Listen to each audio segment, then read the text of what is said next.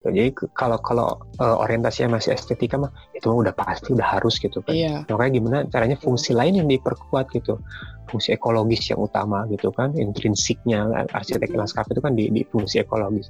Sosialnya udah jelas, kalau tidak berguna, tidak bermanfaat bagi masyarakat ya sayang juga ruang itu gitu. Betul. Fungsi-fungsi yang lainnya juga sama gitu. Betul sekali.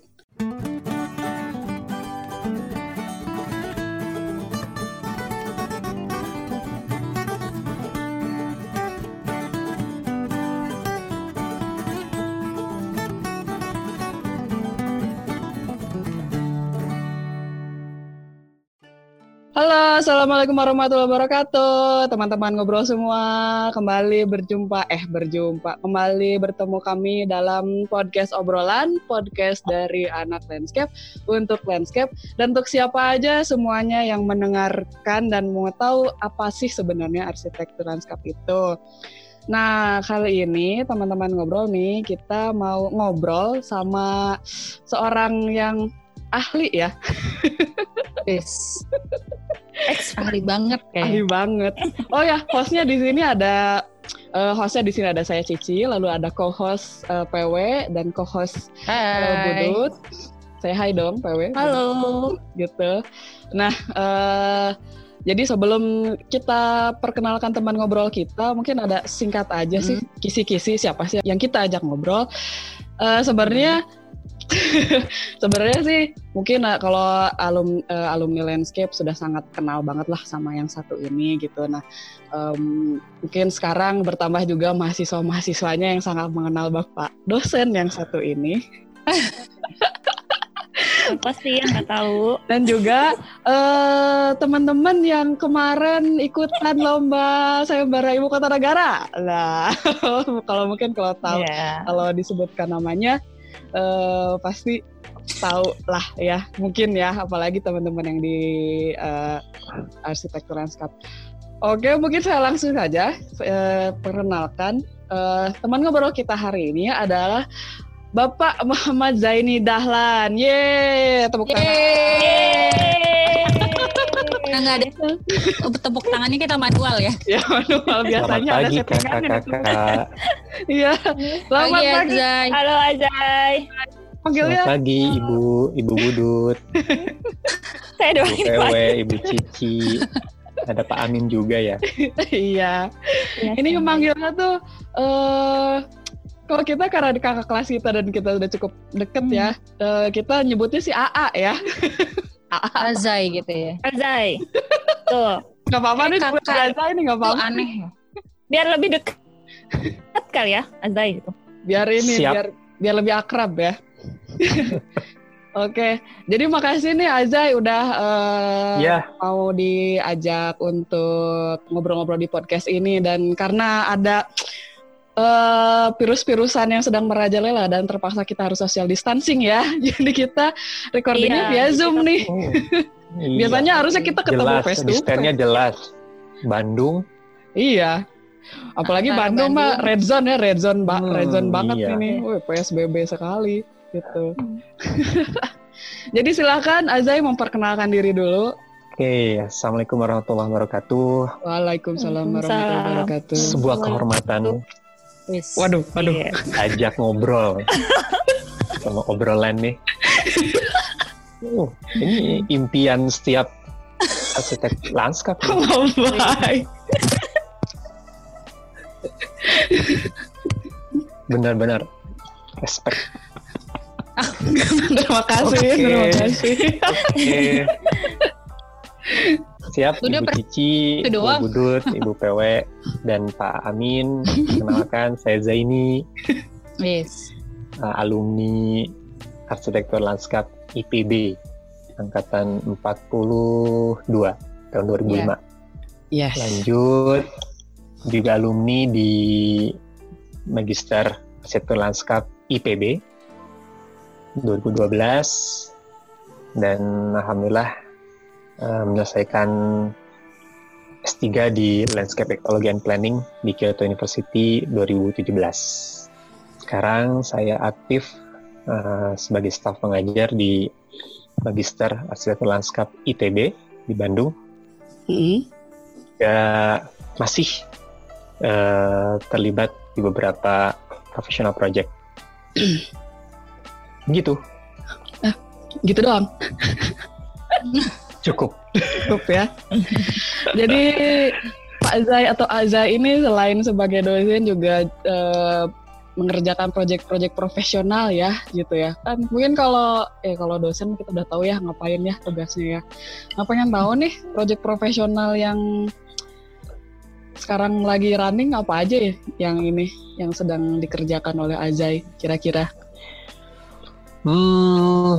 Yang mana ya? Waduh, kayaknya tuh proyeknya aku apalagi ya, kalau juara IKN. Itu bonus. Ya, jadi selain harian sebagai dosen di ITB, ya tentu ada tantangannya tersendiri nih, menarik dari IPB kemudian bisa terlibat aktif di ITB. Ini ada pengalaman dan juga suasana baru. Pasti tugas utama ya mengajar. Kemudian penelitian dan juga pengabdian masyarakat itu hal yang harus dilakukan sebagai dosen. Nah, di luar itu juga masih terlibat di beberapa proyek profesional dan yang mungkin sampai sekarang masih ongoing project itu yang saya pegang di penyusunan master plan RTH Provinsi Jakarta. Ini yang memang masih ongoing project di tahun ini insya Allah terakhir. Dan kebetulan yang itu penyusunan RTH itu nge-link juga ya PW ya sama project kita kemarin sebelumnya. Iya. Ya kan kita semacam satu atap sebetulnya ya dengan PU gitu kan di tingkat di level Kementerian.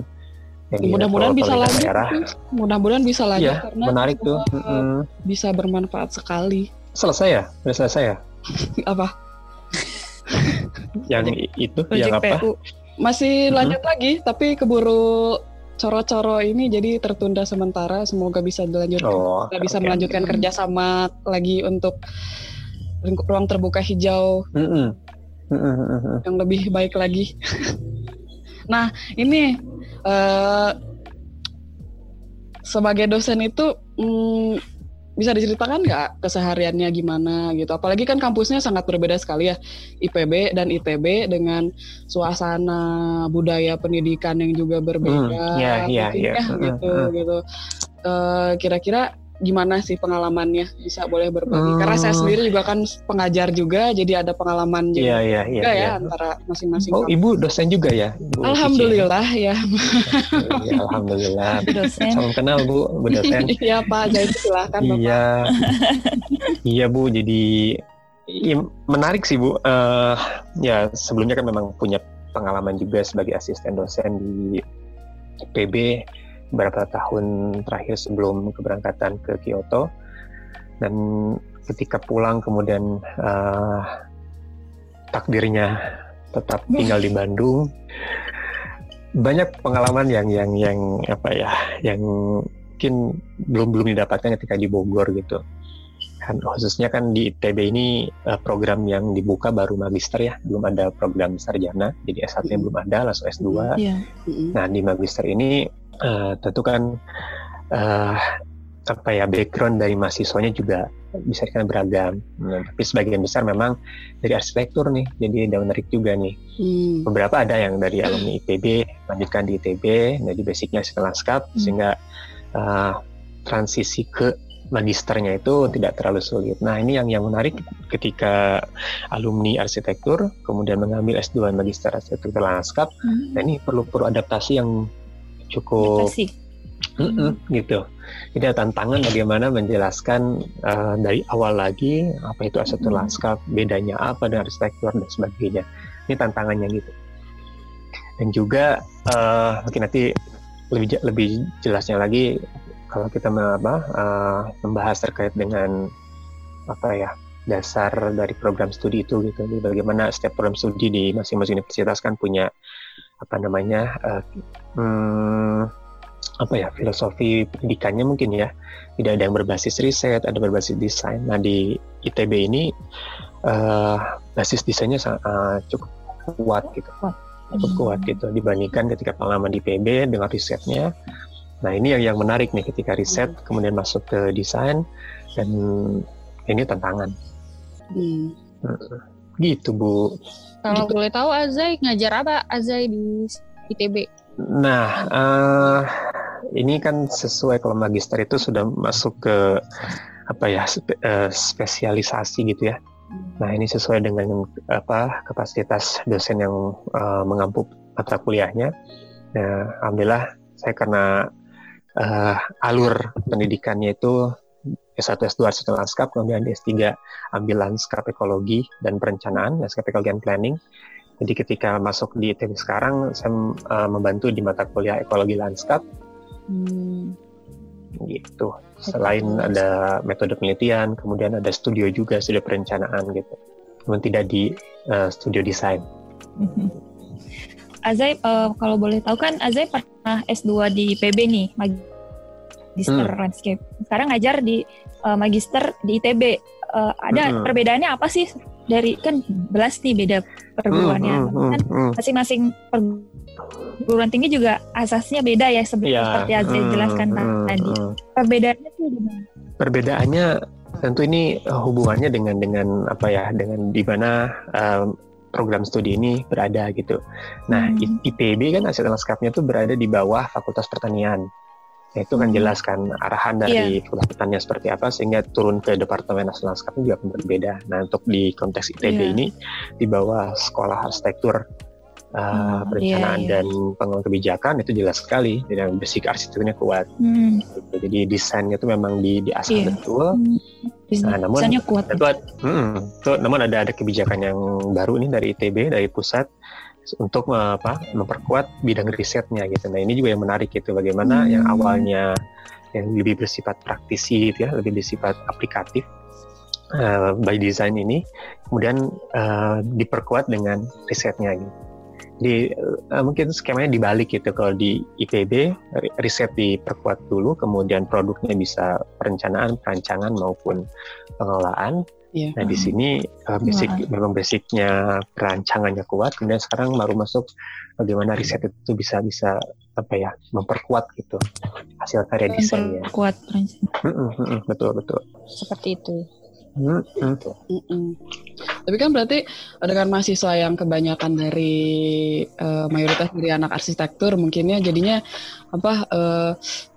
produk-produk desainnya mungkin lebih kuat, lebih menonjol ya, daripada mungkin dari segi analisa mengenai ekologinya, lingkungannya seperti itu, atau gimana Pak? Kalau desain. Nah itu yang menarik gitu.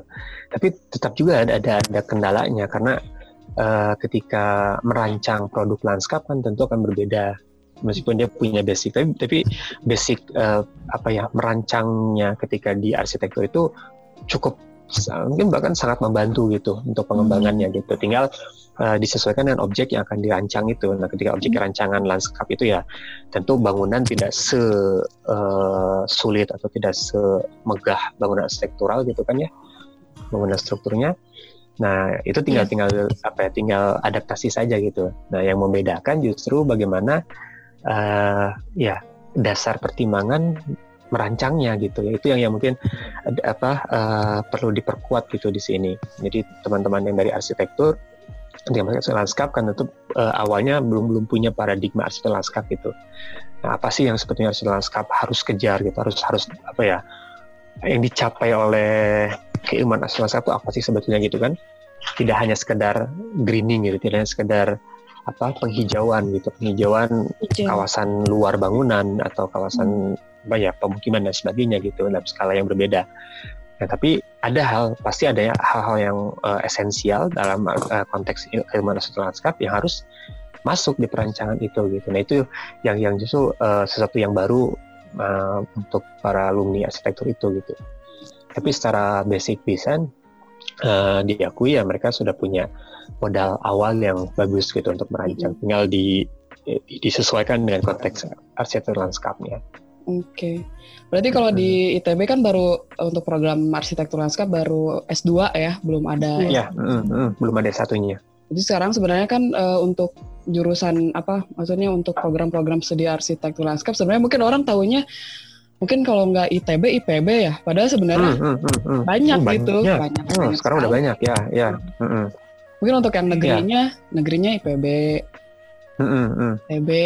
Kita tuh, kita punya kurang lebih sekarang itu 9. Ada 9 universitas yang apa menyelenggarakan program studi arsitektur lanskap gitu. S1, S2-nya baru ITB dan IPB. Nah, S1-nya ada Trisakti gitu kan, yang paling tua kalau lihat sejarahnya tuh Trisakti. Ya, meskipun ada yang bilang IPB yang lebih awal gitu kan.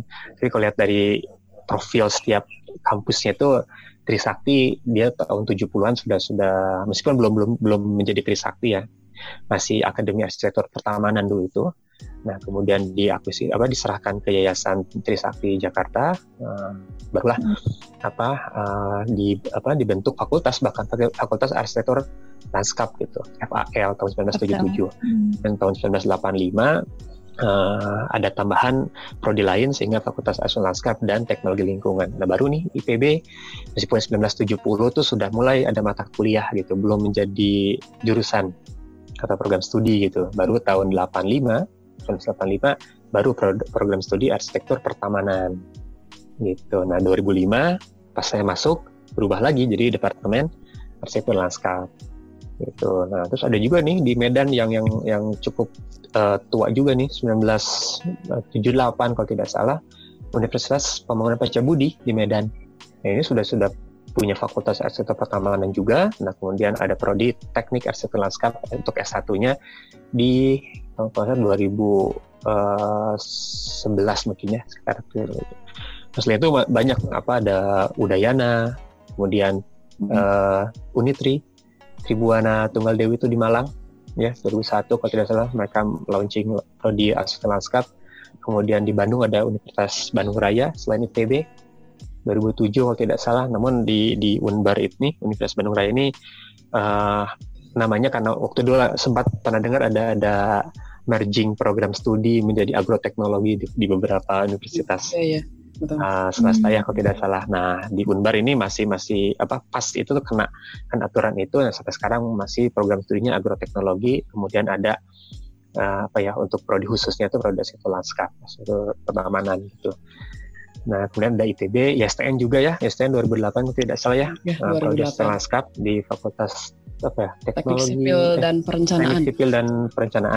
Bapak kan terakhir nih belajar di situ Bapak. Ya, alumni. terbaru ITERA Lampung. Institut Teknologi Sumatera. Nah, itu 2019 kalau tidak salah mereka baru membuka, dan sekarang kalau tidak salah untuk menyaring minat mahasiswa Sumatera untuk kuliah arsitektur lanskap itu cukup banyak. Kalau tidak salah beludak juga ya. Iya. Jadinya mahasiswa barunya tuh. Di UNHAS juga kan agrotek di UNHAS. Nah, itu agrotek juga. Karena sekarang udah banyak nih yang baru-baru nih. Iya, kemarin di waktu Semarang ya. Waktu yang acara IALI itu yang di Makassar itu yang kita ramang-ramang ternyata banyak juga. Iya. Bisa minat sekali dengan arsitektur. Iya, UNHAS baru mau buka kalau tidak salah UNHAS tuh. Dan banyak jadinya yang agrotek itu karena mereka berminat dengan landscape, banyak yang jadi S2 ke landscape IPB gitu karena mereka. Iya. Iya, sekarang udah banyak jadi yang terdaftar di Asosiasi Pendidikan Arsitektur Lanskap itu 8 atau 9 gitu, 9 universitas. Gitu untuk. Jadi nggak harus sekolah di IPB atau ITB aja kan ya? Iya. Di Sumatera ada tuh. Banyak pilihannya. Di ujung atas karena yang tadi bawah ada. Diajarin juga kan sama kan, cuma pada dasarnya gitu kan. Jadi iya. Misalnya kan dosen pun alumni dari ada yang Trisakti, ada yang IPB juga gitu. Tuh. Pak Meda Baskara kan di Malang juga alumni kita kan? Iya, betul. Alumni IPB. Nah, berarti kan kalau gitu sebenarnya alumninya tuh banyak ya sebenarnya ya. Apalagi kan banyak yang udah lama gitu ininya. Iya. Nah, tapi terkadang ketika ya namanya juga kan ketika sudah lulus nih, fresh graduate gitu, terkadang agak susah untuk memulai karir profesional ketika dirasa ternyata mungkin lupa kali ya apa yang dipelajari sama kuliah gitu kan. Kadang pas udah masuk dunia kerja tuh kayak belajar lagi baru gitu, tapi ketika saya yang sudah dipelajari sama kuliah tuh ternyata bisa nih diterapin pada saat bekerja sebagai profesional nih. Nah, yang Aja rasakan sendiri nih gitu setelah udah dulu kuliah lalu area akan sebagai akademisi dan profesional, tantangannya tuh apa nih yang dihadapi ketika mau memulai karir sebagai profesional gitu? Nah. Pencarian jati diri. Aduh. Yes. Sebagai arsitek lanskap. Jati diri. Iya, soalnya kan sebelumnya kayak setahu gue juga Azza itu S2 langsung S1 S2 langsung S3 gitu kan. Maksudnya gak ada jeda buat kerja dulu di konsultan atau kontraktor gitu kan. Itu pas setelah kelar S3 tuh gimana langsung terjun di lapangan menjadi benar arsitek lanskap. Nah, ini sebetulnya kan ya bisa di diantisipasi dari strategi alumni sendiri maupun dipersiapkan secara sistematis oleh perguruan tinggi bersangkutan gitu. Nah, untuk IPB ya, karena alumni IPB kan menarik ya, kita tuh ada 3 lab ya, 3 bagian. Ada bagian perencanaan desain, kemudian manajemen sama tanaman ya, atau elemen lanskap gitu.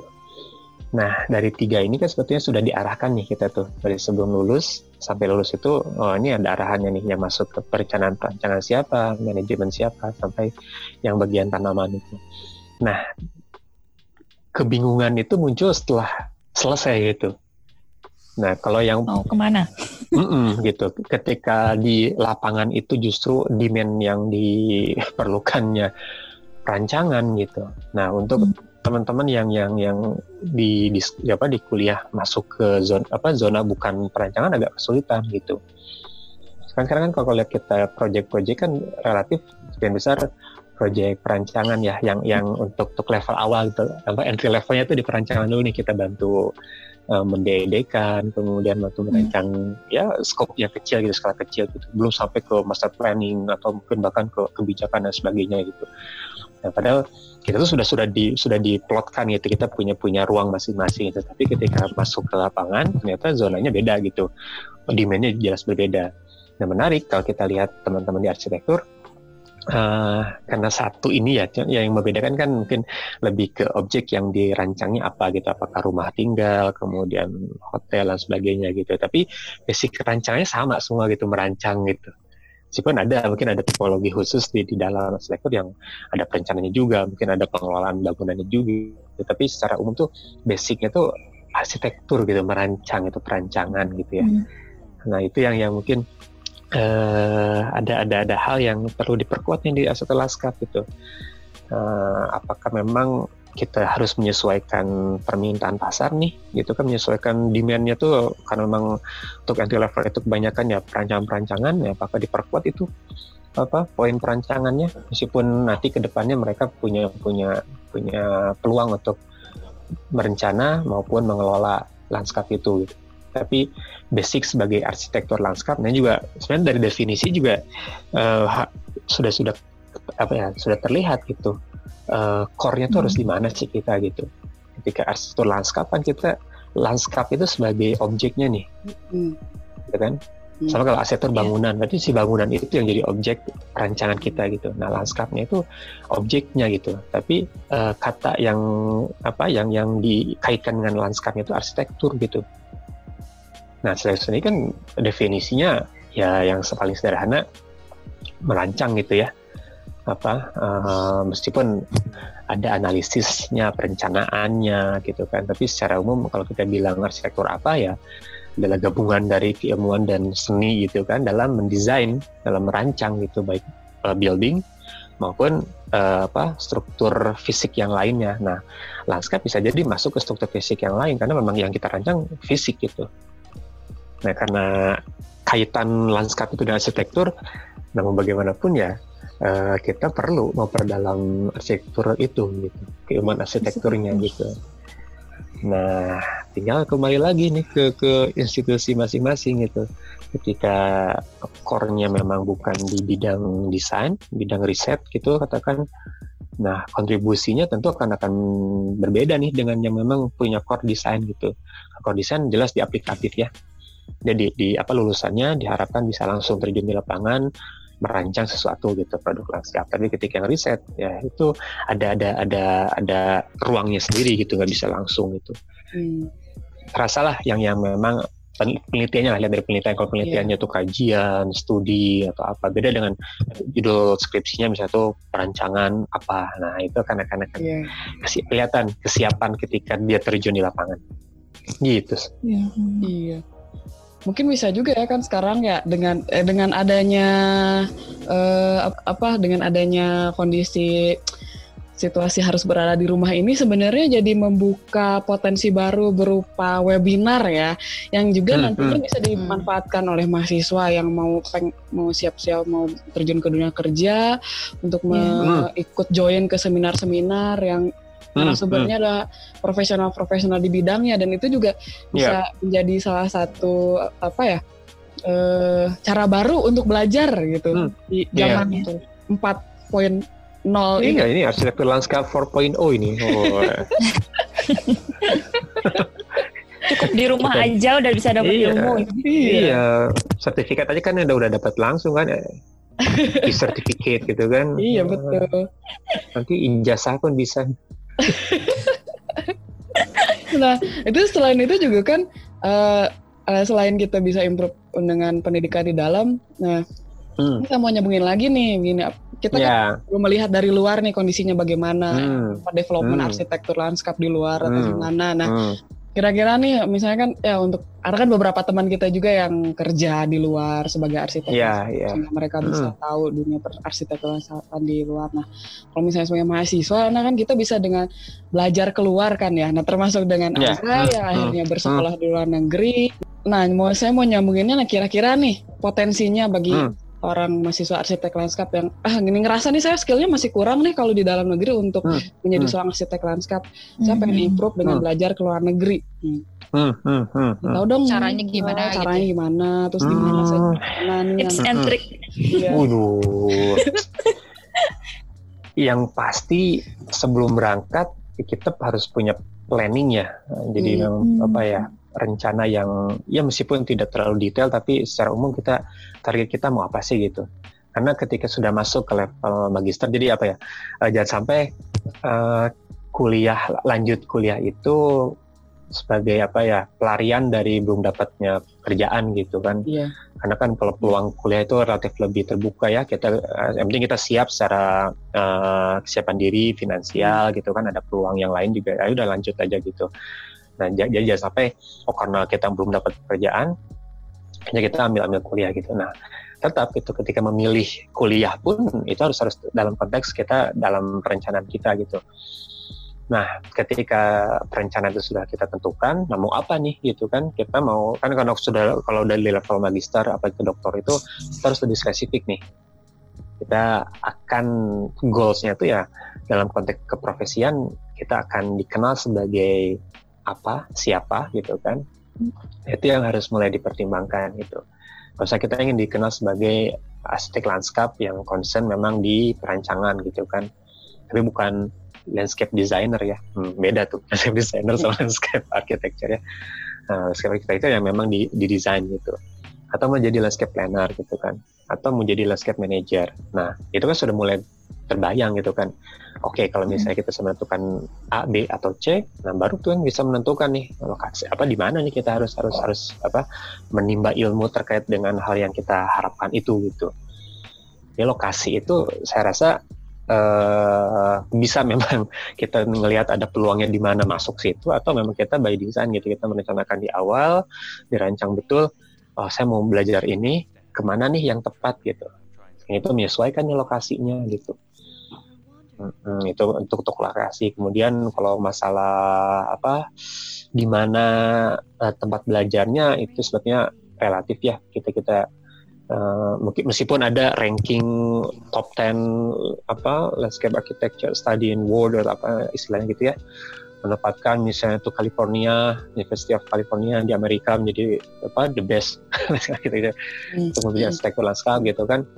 Itu sebenarnya kompensasi relatif, jadi kita bisa bahkan memilih lokasi di dalam negeri pun kalau memang tepat di apa ya, dibimbing oleh dosen yang tepat, insya Allah gitu kan hasilnya nggak kalah gitu kan. Meskipun ya dari sisi pengalaman mungkin kalau di luar negeri ya kita punya pengalaman tambahan gitu kan, konteks di sana tentu akan berbeda dari konteks di sini gitu. Nah, itu ranking. Nah, untuk apa pembiayaan ya ini opsional sih. Kita kalau memang kayak Bu Cici nih kalau punya nih tabungannya kuat, oke, langsung Ci gitu kan, Kyoto gitu kan. Nah, peluang lain ya beasiswa. Nah, beasiswa kan banyak ya sekarang ya. Beasiswa dalam negeri ada, luar negeri ada, dari pemerintah setempat ada, dari swasta juga ada gitu. Itu menyesuaikan lah mana yang tepat dengan rencana kita. Dulu gitu, Azai gitu. Sendiri kenapa milih melanjutkan ke Kyoto University? Nah, itu juga karena apa ya? Karena ya dalam perencanaan gitu. Ya meskipun tidak secara detail harus di Kyoto, bahkan dulu tidak terbayang juga harus S3 gitu kan, akan sampai ke S3 gitu. Ya setelah S2 selesai, kemudian S1 S2 linear nih, karena memang rencana jangka panjangnya memang akan menjadi dosen, sehingga linearitas itu juga penting. Yang dari S1 lanskap budaya, S2 lanskap budaya, S3 pun lanskap budaya, ditambah lanskap ekologi. Nah, dan ketika itu peluang yang ada dari Kyoto dan memang ada dosennya, ada bidangnya di situ, ya itu gayung bersambut lah kita. Jadi rencana ini ada di sana ya, diambil peluang itu gitu. Jadi berarti tadi dari S1, S2, S3 tuh risetnya seini ya, sejalan ya? Ya, saya alhamdulillah linear. Apa perdalam tuh? Lagi tadi, secara singkat fokus S1 lanskap budaya Sunda, studi kasus di Bogor, Sunda Bogor. S2 lanskap budaya Sunda juga, studi kasus di Ciamis. S3 lanskap budaya Sunda juga, studi kasus di Ciamis lagi kan S2. Gitu. Berarti nah sebenarnya agak menarik nih ya, kita sih udah tahu ya apa disertasinya Azai. Yang salah satu yang menarik dari risetnya Azai itu mengenai kabuyutan. Jangan mistis. Mistis, kok mistis sih? Bulan Ramadan. Kenapa mistis? Ini menjaga akidah. Itu lebih penting. Menjaga akidah lebih penting, janganlah. Mungkin kalau jadi intinya kabuyutan itu. Singkat aja. Mata air kan, jadi, itulah. Kabuyutan itu apa ya? Ruang lanskap kita dari sudut pandang lanskap kan, bukan dari sudut pandang hal ihwal ininya gitu kan, keangkerannya gitu. Intinya tempat-tempat yang dikeramatkan oleh masyarakat. Nah, saya datengin, saya kaji dari sudut pandang lanskap ekologinya, dari ekologi lanskapnya. Ya, arsitektur lanskapnya gitu. Pendekatannya lanskap budayanya ada, lanskap ekologinya ada gitu. Jadi intinya visi besarnya itu merasionalisasikan pamali. Pamali. Apa itu pamali? Pamali itu kan semacam aturan tak tertulis gitu kan ya. Aturan tak tertulis yang melembaga di masyarakat, ketika ada larangan A, jangan ke sana, pamali isi ayana naon.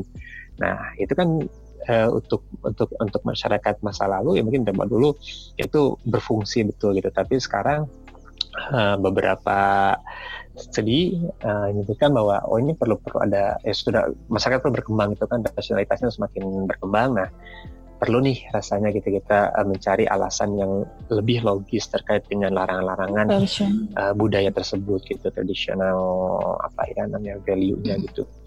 Nah, itu pertama. Kedua, nah salah satu upaya untuk merasionalisasikan itu ya kita dengan alasan-alasan ilmiah kan ya. Nah, pendekatan yang salah satu pendekatannya itu dengan pendekatan lanskap ekologi. Nah, kita melihat, mengukur nih seberapa pentingkah gitu kan lanskap kabuyutan ini terhadap ekosistem sekitarnya. Gitu kan kelihatan jelas ya kanan kirinya, misalnya tuh kita bayangin nih ada makam tua gitu kan ya, makam sesepuh leluhur. Kemudian pasti kelihatan tuh apa kontras betul dengan lanskap sekitarnya, pepohonannya pasti lebih tinggi, pepohonannya lebih rimbun, lebih padat gitu kan ya, ragam jenis vegetasinya juga bisa dikatakan lebih tinggi, kita duga lebih tinggi. Nah sekitarnya kan bisa jadi pemukiman, dalam kawasan pemukiman atau kawasan pertanian.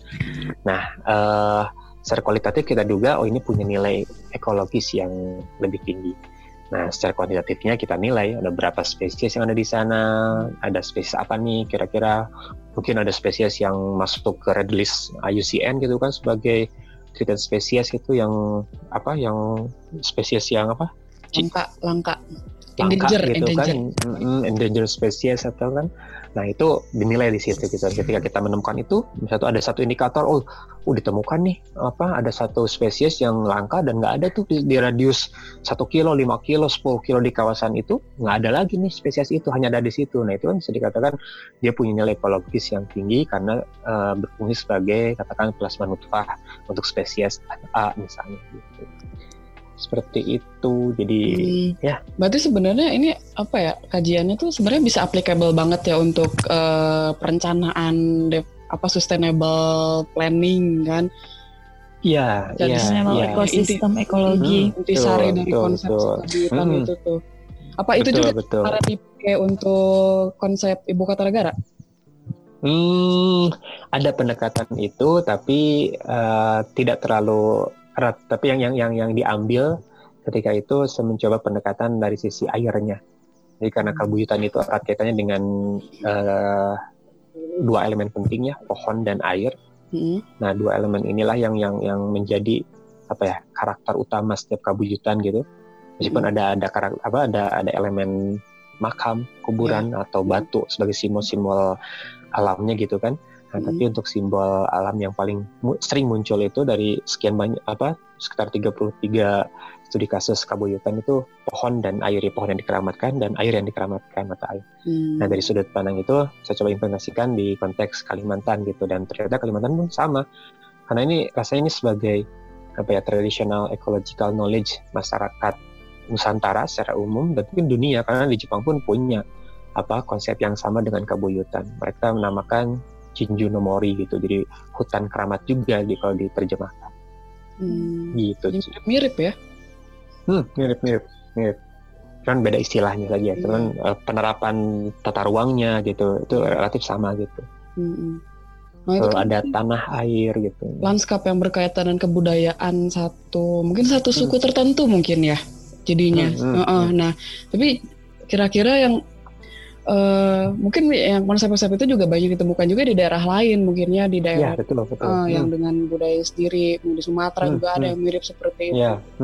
Di Sulawesi juga mungkin ada yang seperti itu kan. Nah tapi sebenarnya kira-kira dari situ tuh Azza bisa ini nggak sih, bisa menemukan apa sih sebenarnya mereferensikan lanskap Indonesia, yang Indonesia banget gitu. Karena sebenarnya konsep kabuyutan ini bisa ditemukan di mana-mana kan, gitu. Cuman beda aja istilahnya. Mungkin di Bali kan juga ada kan yang Bali Aga juga kan. Ya betul, desa-desa adat tua. Desa-desa adat. Nah, kalau saya sih pribadi itu juga salah satu yang mencerminkan lanskap Indonesia ya, gitu. Iya. Alamnya, mempertahankan sumber daya yang ada gitu. Nah. Tapi yang mewakili, yang bisa menunjukkan lanskap Indonesia banget itu menurut Azza seperti apa sih sebenarnya? Nah ini menarik ya. Ini sebenarnya pertanyaan yang selalu diajukan sama sempat baca buku ini nggak, buku yang arsitektur lanskap Nusantaranya karya siapa ya, Pak Budi Faisal dan kawan-kawan itu? Nah itu belum. Sempat ada. Nah itu akan membahas beberapa studi kasus ya. Memang sebagian besar daerah-daerah tradisional gitu di Indonesia gitu. Nah, yang menarik kalau yang coba saya pahami itu memang agak sulit gitu ya ketika kita sebagai negara kepulauan ya yang di lingkup oleh perairan gitu kan, sehingga keterhubungannya itu memang agak sulit gitu. Mm-hmm. Jadi kita dihubungkan oleh air gitu. Nah, beda dengan negara-negara kontinental gitu yang memang dia satu hamparan daratan, ya, jadi akses dan sebagainya tuh intens dan mudah gitu kan. Mm-hmm. Nah, dan mungkin contoh yang bisa saya agak sedikit benchmark itu di Jepang gitu. Dan Jepang juga sama kan kepulauan, tapi pulaunya itu pulau besar gitu, jadi hanya 3 pulau besar yang terpisah oleh lautan gitu kan, oleh selat atau laut kecil gitu. Nah, tapi menariknya Jepang itu karena dia terpencil, kemudian secara geografis tuh agak jauh gitu dari daratan utama gitu. Yeah. Ya, sehingga kalau tidak salah sejarah perkembangannya pun kan ada masyarakat asli maupun ada masyarakat pendatang yang memang dia terkukung dengan lanskap kepulauannya itu gitu, sehingga mereka membangun kebudayaannya sendiri gitu, yang khas gitu. Nah, karena tidak terlalu terpisah-pisah, sehingga ketika disebut istilah Satoyama saja, dari ujung Hokkaido sampai ujung selatan Okinawa aja kan sama Okinawa. Gitu. Jadi yang membedakan kan elemen lokalnya saja gitu. Tapi ketika disebut Satoyama itu punya definisi yang sama gitu. Nah, beda dengan Indonesia. Nah, itu menarik juga nih karena tadi ya karakter geografisnya kita punya kepulauan, perairan, dan kita tidak terhubung satu sama lain dengan langsung gitu. Perlu ada upaya lebih untuk menyeberangi lautan. Tapi yang menarik biasanya justru air itulah yang menghubungkan gitu. Sehingga kita tuh punya urat air yang urat cai gitu ya, urat air yang sama. Bahkan kalau dari sudut pandang lanskap Sunda itu kita satu buana gitu, satu lanskap yang besar, skala besar Nusantara itu gitu, karena kita dihubungkan air dan air itulah yang menjadi ruhnya gitu. Nah, karena secara geologis pun dan ekologis pun kita punya karakter yang berbeda ya. Indonesia Barat seperti apa, tengah kan ada Walase, kemudian yang lainnya gitu kan, ke timur juga berbeda, terus lintang utara selatannya juga berbeda gitu. Nah, sehingga agak sulit ketika kita ingin mencari benang merahnya tuh seperti apa sih karakter lanskap Indonesia itu seperti apa gitu. Ujung-ujungnya kan yang memang kuat tampak di secara visual itu ya lanskap Bali, lanskap Sade gitu kan, lanskap yang di mana di Sumatera Utara kan, di Nias gitu, atau lanskap di Jawa Barat ada gitu kan, Bandung gitu. Nah, tapi masing-masing punya karakternya gitu. Punya keunikannya sendiri ya. Gitu. Punya keunikannya beragam gitu. Gitu ya, sehingga ini kayaknya belum terlalu dini kalau menyimpulkan ada satu benang merah yang menyimpulkan inilah karakter lanskap Indonesia gitu. Jadi sampai sekarang saya masih berpendapat bahwa Indonesia itu keberagaman itulah menjadi karakternya gitu, sehingga lanskap yang bisa menunjukkan their local identity-nya itu yang justru itulah gitu lanskap Indonesia gitu. Ini ketika mau menyampaikan lanskap Sunda, tonjolkan aja karakternya apa. Jadi ketika misalnya contoh lanskap Sunda ketika disampaikan di Jepang, sama nih kayak kita nih. Oh ya, ini this is Indonesia gitu kan. Ya, Jepang punya gitu, tapi kita punya kesamaan di beberapa hal gitu. Dan yang menentukan lagi perceiving by its habitant gitu. Jadi dia diterima gitu, jadi si lanskap itu diterima oleh masyarakat aslinya gitu. Saya gini, saya orang Sunda gitu, ketika mempelajari lanskap Sunda, kemudian referensi dan sebagainya, kemudian wawancara dan sebagainya, kita punya persepsi yang sama, diterima nggak sih konsep lanskapnya itu gitu. Biasanya keterhubungan manusia dengan ruang itu akan terlihat gitu, seperti alun-alun lah. Alun di Jawa khususnya gitu kan ya, dari Jawa Barat sampai Jawa Timur itu ketika bicaraan alun kita punya feeling yang sama gitu. Kita menerima bahwa konsep alun-alun itu ruang terbuka di tengah kota, ada masjidnya di sebelah barat, kemudian ada pemerintahan, ada LP, lembaga pemasyarakatan, dan pasar gitu kan, pasar. Nah, ini kita terima gitu, sehingga inilah karakter alun-alun itu, seperti inilah karakter alun-alun Indonesia tuh. Nah, jadi ujung-ujungnya nanti akan terlihat ada yang disebut universal value, jadi nilai-nilai yang universal yang disepakati oleh bersama. Ada yang local value gitu, ya memang spesifik di kawasan tertentu gitu. Jadi memang ya Indonesia tuh beragam itu ya, Bhinneka Tunggal Ika, beragam tapi tetap satu. Jadi tidak bisa di-define landscape Indonesia itu ya, landscape Indonesia itu ya apa yang keberagaman itulah gitu. Iya gitu. Ketika kelompok ya itulah gitu. Iya gitu. Jadi ya tinggal sadu gitu. Landscape Indonesia temanya apa? Jadi begitu kan. Tinggal mau Indonesia Timur, Indonesia Barat. Justru apa ya? Meskipun kita nggak bisa menyepakati satu kata yang mungkin sekarang ada istilah lanskap Nusantara gitu ya, ada branding itu gitu.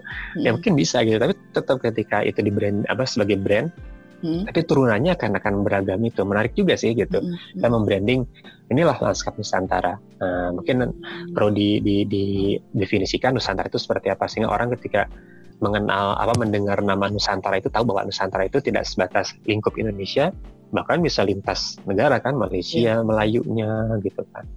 Betul. Itu menarik gitu. Nah, itulah istimewanya Indonesia.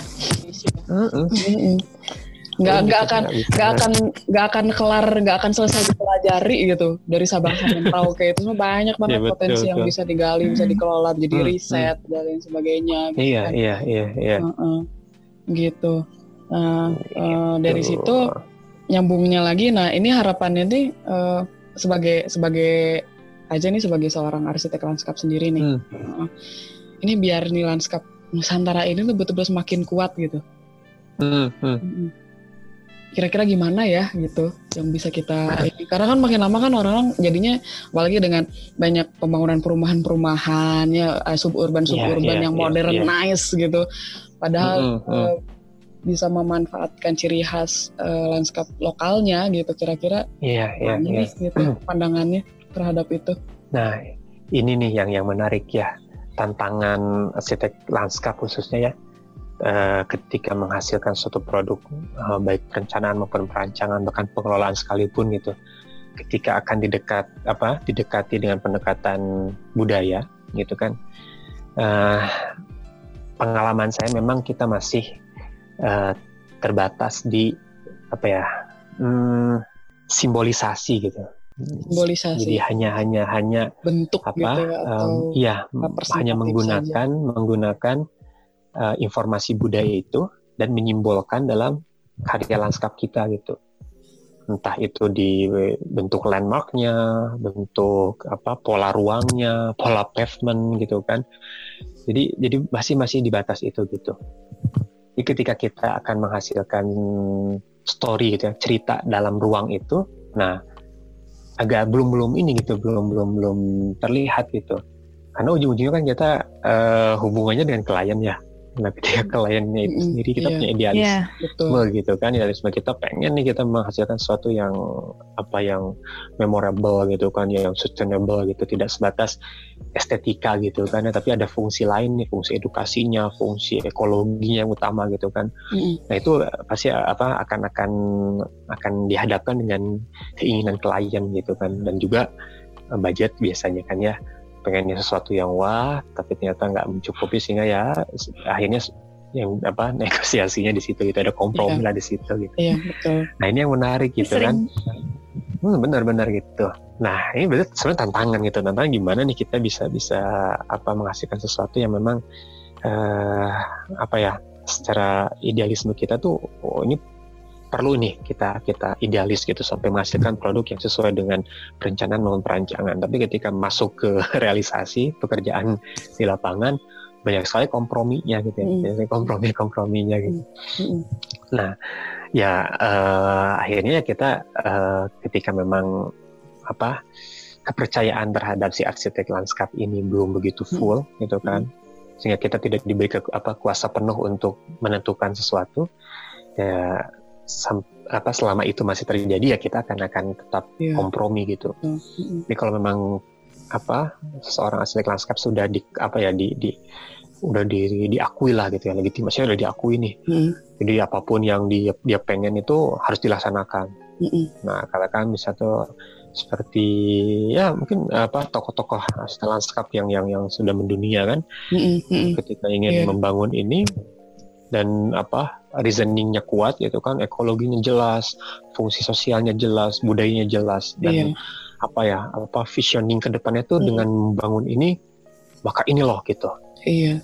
Contohlah yang ya saya postingan terkait dengan Fredrik Law Olmsted itu kan, yang Central Park itu kan, meskipun itu gagasan sayembara, tapi dengan gagasan itu bisa meyakinkan pemerintah kota New York untuk membangun sesuatu yang grand gitu. Betul. Gitu yang betul-betul sesuatu yang wah. Sampai sekarang diakui kan, bagaimana membuka ruang sebesar itu di tengah kota, gitu kan? Kalau secara desain kan tidak terlalu modern gitu, tidak terlalu sesuatu yang wah gitu kan, yang ikonik dan sebagainya. Tapi fungsi the main function of landscape-nya tuh kerasa betul gitu. Iya. Gitu. Nah sekarang tantangannya justru kita malah banyak dituntut untuk menghasilkan sesuatu yang penting mah gelis gitu ya, yang penting mah cakep gitu hasilnya, estetik gitu kan. Padahal Instagramable. Nah menurut saya mah kalau estetikanya itu mah it's must gitu, itu sesuatu yang harus gitu. Kalau nggak bagus mah itu bukan karya arsitek lanskap. Iya kan? Iya benar. Jadi urusan estetika mah udah pasti harus itu. Nah, sekarang tinggal perkuat nih fungsi yang lain. Yang lainnya. Kalau gitu berarti kan sebenarnya baik lagi kan ke bagaimana kita menanamkan pemahaman sejak dini ya, orang yang jadi profesional di bidangnya. Nah, saya seorang pengajar, Azay juga seorang pengajar nih kan, kita juga harus ada improvement ya dalam bagaimana teknik kita mengajar, materi yang kita disampaikan. Biar kontribusinya dari dunia akademik ini yang bisa menghasilkan future landscape architect yang punya kekuatan dalam nilai budaya, dalam nilai desainnya dan ekologi dan sebagainya yang saya berkaitan, kira-kira apa ya? Itu karena kadang-kadang kan saya juga mikir ini gimana nih biar ada biar kan kita harus mengajar mahasiswa juga harus nantinya akan lebih baik dari kita kan gitu, yang kita ajari gitu. Nah gimana nih kira-kira? Memang agak mikir ya jadi. Iya, nah justru itu gitu tantangannya. Iya, key point-nya malah di situ gitu. Jadi saya belajar dari bagaimana Jepang gitu ya, dengan Jepang bisa berkembang sebegitu mungkin ya hebat gitu ya, dengan teknologinya, dengan masyarakatnya gitu. Nah, secara sumber daya itu kita punya kualitas yang sama gitu. Iya. Yeah. Nah, cuman yang membedakan itu yang saya coba pelajari itu dari bagaimana ya di lab lah gitu kan dengan sensei gitu. Apa yang di lapangan itu punya alasan ilmiah yang kuat gitu. Jadi tidak sembarangan nih mendesain sesuatu tuh kalau tanpa ada basic ilmiahnya gitu. Nah ini mungkin ini ada satu misleading nih. Nah di kita itu bahwa mendesain mungkin ya secara alamiah aja gitu mengalir gitu. Padahal kan perkembangan keilmuan desain itu sendiri juga terus berkembang gitu kan. Yang mungkin yang sering kita rasakan ya perkembangan tools-nya gitu kan, tools ya versi-versi software kan sudah mulai berkembang gitu kan. Nah itu kan relatif instan gitu.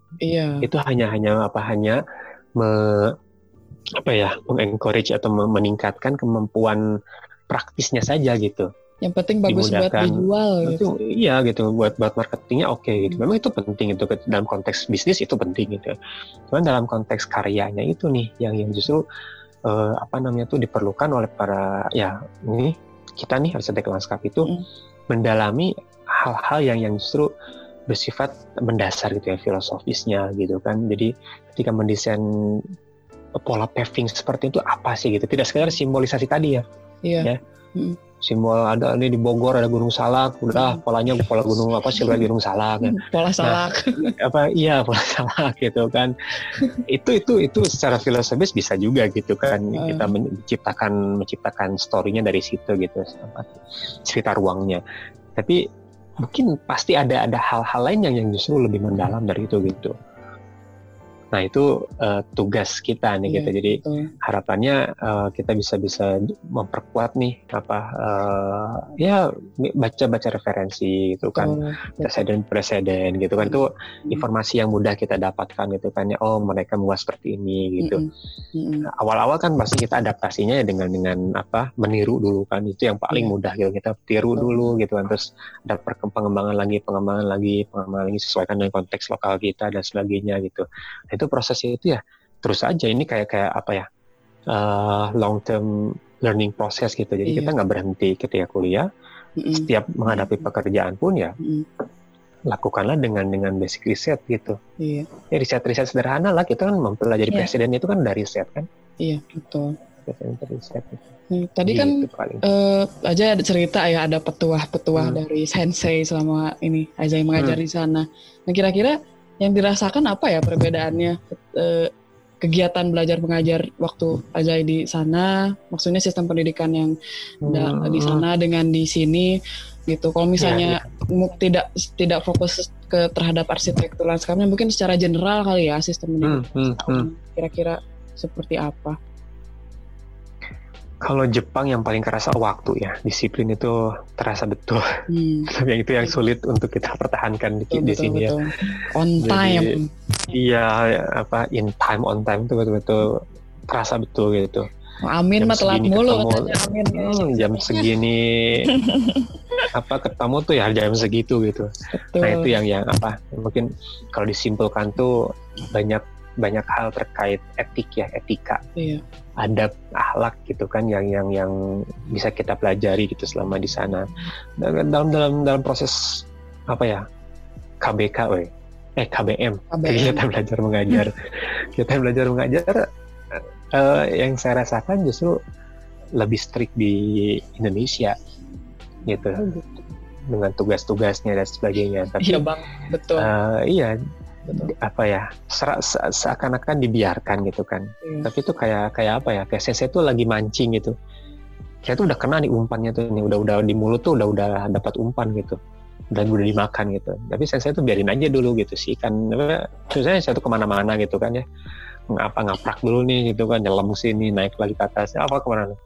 Tapi sensei udah karena udah ngait nih, udah kailnya tuh udah kena, tinggal apa tarik ulur aja tuh si pancingnya kan.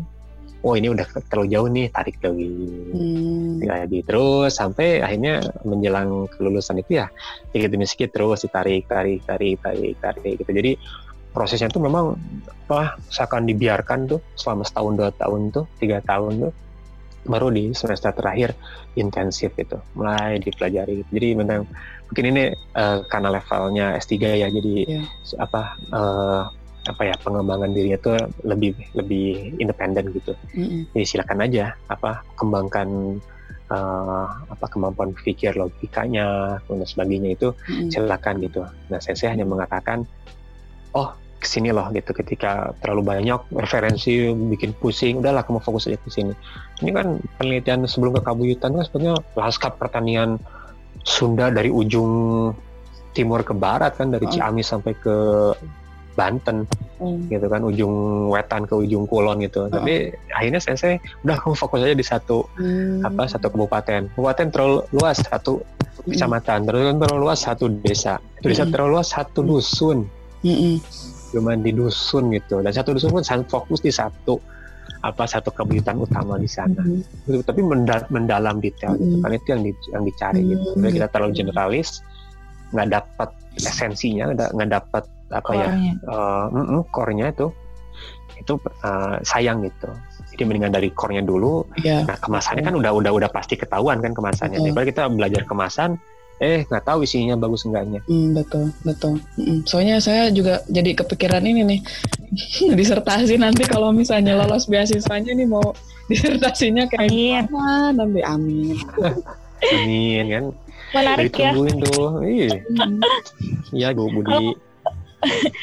Kalau ngomong Jepang tuh menarik Kak. Maksudnya gini aja, banyak hal yang kita bisa contoh gitu dari orang Jepang.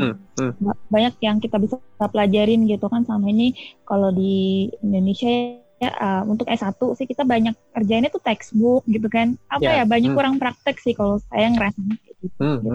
Jadi implementasinya ke kerjaan itu jadinya memang kurang, kita basic apa ya, praktikalnya itu kurang gitu. Pernah beberapa kesempatan kerja bareng sama orang Jepang, dan mereka tuh kerja memang semua ada dasarnya gitu. Desain ini kenapa begini? Desain ini kenapa begini? Aduh, sampai detail banget mereka tanya, dan itu jadi pelajaran positif gitu. Oh iya, ternyata tuh mereka kayak gitu, yang bisa diambil dari mereka gitu, value-value yang bagus dari mereka kita contoh ke depannya. Betul. Itu betul. Seperti itulah kondisinya gitu. Jadi ya mungkin ribet juga ya kalau setiap langkah dikomentari harus punya dasar yang kuat ya. Tapi di beberapa hal itu penting gitu. Dan biasanya memang komentar-komentar baik ahli maupun justru orang yang tidak paham betul terkait keilmuan arsitektur lanskap mengomentari karya kita itu lebih alami gitu, lebih apa ya, spontan gitu ya. Kita anggap bagus, buat mereka nggak bagus, nah itu kan justru hal yang perlu dipertanyakan, kok bisa gitu kan, gitu. Tantangan kita. Oke. Ini nggak terasa ya, kita ngobrol-ngobrol tuh udah sejam lebih loh. Jam ya? Wih, kalau udah ngobrol sama Aza itu pengennya banyak banget yang dibahas. Padahal masih 10 ini. Ada listnya. 5 lagi ini.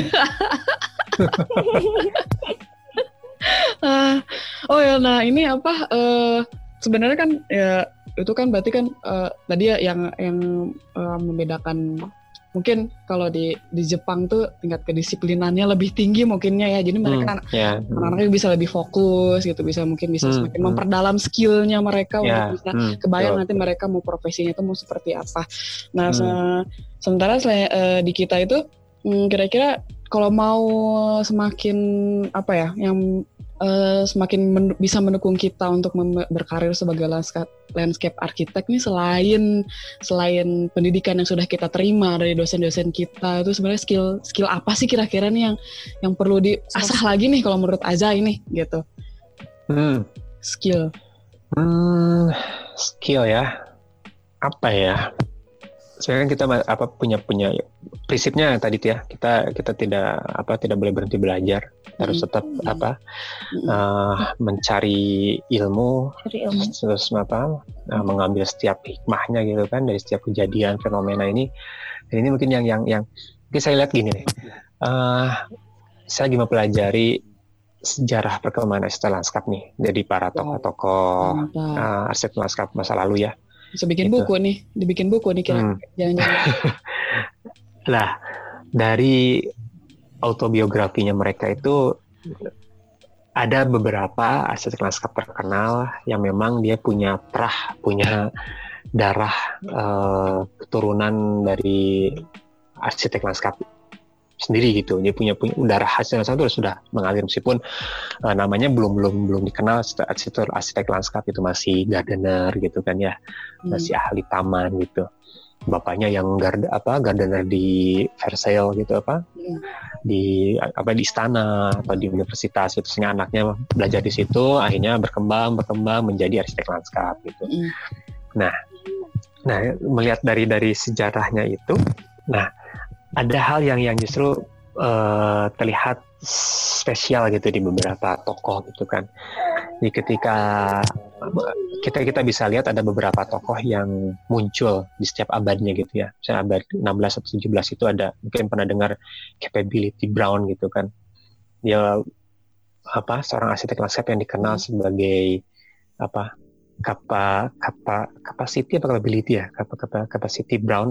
Brown itu. Jadi memang dia selalu menawarkan gagasannya itu berbasis kemampuan si lahan yang dia akan rancang itu gitu. Dia punya branding yang kuat bahwa setiap lahan yang dia rancang itu punya kapasitas tersendiri gitu, punya kapasitas, punya kemampuan yang khas dibandingkan lahan yang lain gitu. Itu betul-betul diolah gitu kan. diolah. Jadi tidak tergantung dengan input dari luar. Yeah. Jadi optimalkan dulu nih fungsi di dalamnya dulu nih. Bahwa potensi dalamnya tuh ditingkatkan dulu. Nah, terus dia pelajari itu sehingga dikenal lah nih sebagai bapak ya, capability itu, kapasitas Capability Brown gitu ya. Itu di abad 17. Kemudian di abad ke-19 misalnya tuh kan kita ada contohnya siapa ya yang baru-baru ini ya? Mungkin sebelum itu ya kayak Fredrik Law Olmsted gitu kan, mereka bagaimana dia mau memahami kondisi ketika itu gitu kan, masa revolusi industri pertama, kemudian kotanya menjadi berantakan lah katakan gitu ya. Nah, bagaimana nih kita bisa menghasilkan sesuatu yang membuat orang tuh sadar bahwa ruang itu penting gitu. Iya. Nah, itu penting itu. Sehingga ya keluarlah gagasan itu kan Lang of City gitu. Jadi bagaimana si produk lanskap itu menjadi ruang bernafasnya kota gitu. Nah, kan keluar gagasan-gagasan itu kan tidak semudah kita mencari referensi gitu kan. Itu pasti ada proses gitu. Makanya menuju ke arah sana gitu kan, menuju branding kita sebagai arsitek lanskap yang punya ciri khas tertentu. Nah, makanya itu terus gitu, terus pelajari gitu. Dan pasti setiap arsitek lanskap itu punya kekhasannya gitu. Meskipun dalam topik yang sama, tapi pasti ya punya ciri khas yang membedakan kedua orang itu gitu. Betul. Kan Cici punya kembaran kan Ica gitu. Kan. Waduh, Ica dimension nih Ica. Iya gitu. Yang jelas perbedaannya itu. Oke. Berarti memangnya sedari dini mungkin tuh kita juga harus belajar apa sih yang kekuatan dari diri kita sendiri yang kita bisa kita terapkan ke dalam desain gitu, ke dalam perencanaan kita, ke dalam analisis kita begitu ya aja ya. Betul. Oke. Apalagi sekarang kan disruptif banget nih. Tiba-tiba ada ahli apa ngerjain landscape gitu. Waduh. Kan. Nah. Itu kalau mau ngebahas itu waduh. Oh, panjang lagi. Janganlah sensitif ah. Ya nggak apa-apa sih kan kita juga bisa belajar dari mereka ya. Iya nggak apa-apa. Terus sudah di masa borderless lah kita udah nggak ada. Nah kalau gitu berarti ini terakhir nih, ini pertanyaan terakhir loh. Gimana terakhir deh. Kenapa arsitektur lanskap? Kenapa? Jawabannya mau jawaban definitif apa jawaban filosofis nih? Waduh. Mau jawaban bodor aja boleh nggak bodor? Bodor. Nah, kalau bodor gini. Karena ketika mau ngisi jurusan ketika PSBB di tahun pertama itu di hari terakhir di rektorat di depan loket itu 3 besar itu belum dipilih. Arsitektur lanskap, kemudian oceanografi, FPIK, satu lagi GM, gizi masyarakat. Nah, dari 3 itu diurutkan yang pertama yang mana kan. Nah, hilanglah tuh si FPIK tuh. Tinggal 2 lagi, GM sama arsitektur lanskap. Nah, karena ketika itu rombongan dengan Franz Sinatra tuh. Franz Sinatra, halo Franz. Halo, Franz, ITERA. Zai, udahlah bareng gua aja cuma. Ya apa, Franz? Nah, arsitektur lanskap aja bareng gua. Ya udah tuh gitu. Nah, ini diputuskanlah arsitektur lanskap pertama dan GM yang kedua. Jadi, sampai detik terakhir itu Fran lah yang menjadi jalan memilih arsitektur lanskap. Jadi harus terima kasih dong sama Kak Frans. Iya, alhamdulillah nih. Akan nyampe ke Kyoto ini. Iya, Fran Sinatra ini alhamdulillah nih Fran. Makasih banget Fran, ya Allah.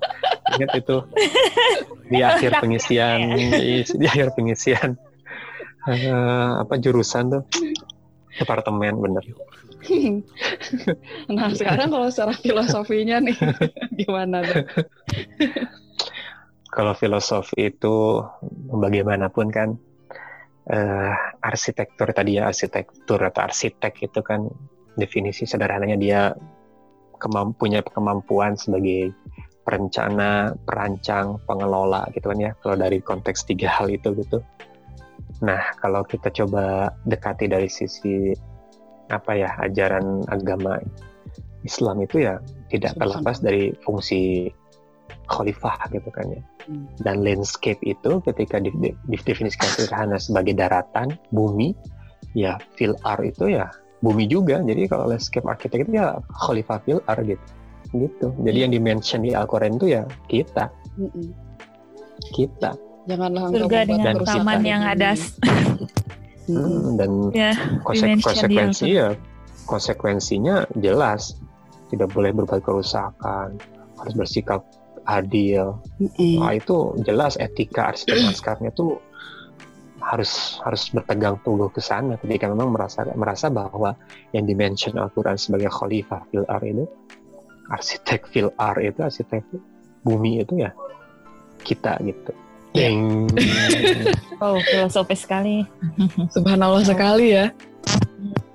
Ya, insya Allah sih semoga profesi kita ini berkah ya. Kan kalau bisa kita menanam satu pohon, pohon itu dinikmati oleh tidak hanya satu orang tapi juga anak cucunya. Iya. Itu sebenarnya sosok yang selalu menyemangati saya untuk menjadi arsitek lanskap.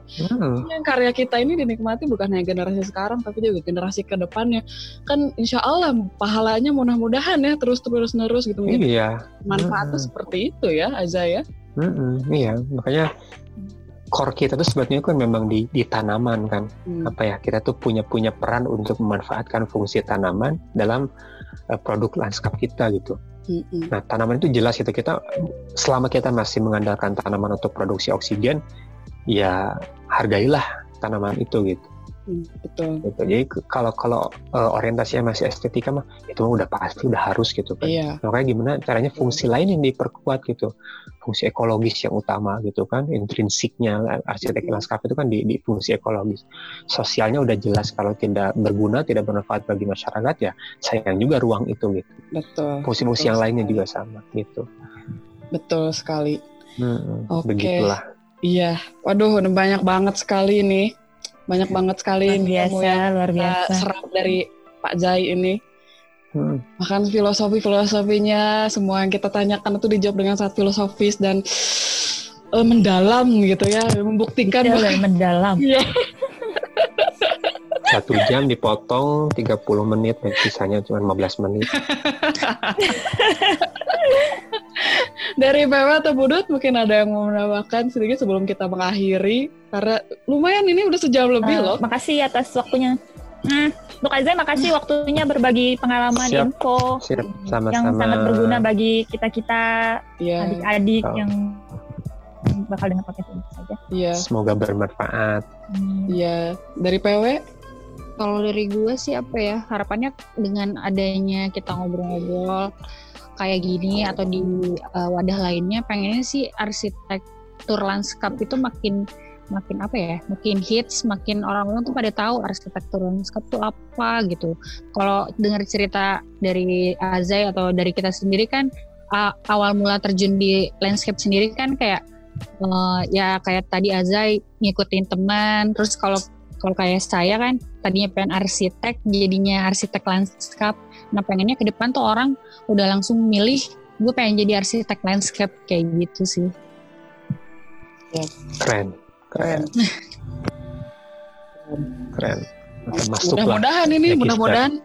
Mudah-mudahan yang mendengarkan podcast ini bisa terinspirasi ya, gitu. Apalagi setelah mendengarkan penjelasan dari Azai. Oke, kalau begitu mungkin ya terima kasih banyak nih Azai sudah mau berbagi cerita bersama kita di podcast ini gitu. Apalagi ini hari keberapa saum ya kita recording ini? Tomo 22. Iya, semoga tetap sehat selalu semuanya hingga hari terakhir saum, dan semoga puasanya juga berkah ya ini. Iya, Mungkin sekian dulu aja ya, ngobrol-ngobrol kita dengan Azai. Ya, mohon maaf jika ada salah-salah kata. Wah, ini malah apa ya, kita yang tersepona dengan cerita-cerita yang disampaikan oleh Azai ini. Oke, untuk teman-teman ngobrol sekalian, jika ada komen-komen atau misalnya request topik selanjutnya gitu, silahkan bisa atau ide silahkan bisa posting di Instagram kami juga, atau mau request siapa host berikutnya, atau mungkin ya setelah mendengarkan podcast ini ingin ngobrol langsung dengan Ajay, silahkan bisa langsung kontak beliau ya. Instagramnya ada juga ya, Facebook Instagramnya apa? Belum disebutin. Oh iya, Instagramnya Ajay. Namanya Zai apa? Apa ya? Oh, di @zaiimbang. Oke, @zaiimbang. Silahkan di follow Instagramnya Azai. Di kolaborasi suami istri. Iya. Zai dan Imbang. Bedi gabungin. Iya. Kalau podcast kita IG-nya apa, Ci? Podcast kita di @podcastobrolan. Silakan follow. Kasih tahu juga teman-temannya untuk bisa mendapatkan ilmu lebih banyak mengenai dunia perarsitektur lanskapan. Oke, kalau begitu sekian untuk edisi podcast kali ini. Terima kasih untuk semua yang sudah mendengarkan. Kita berjumpa lagi di podcast berikutnya. Dadah. Assalamualaikum. Waalaikumsalam.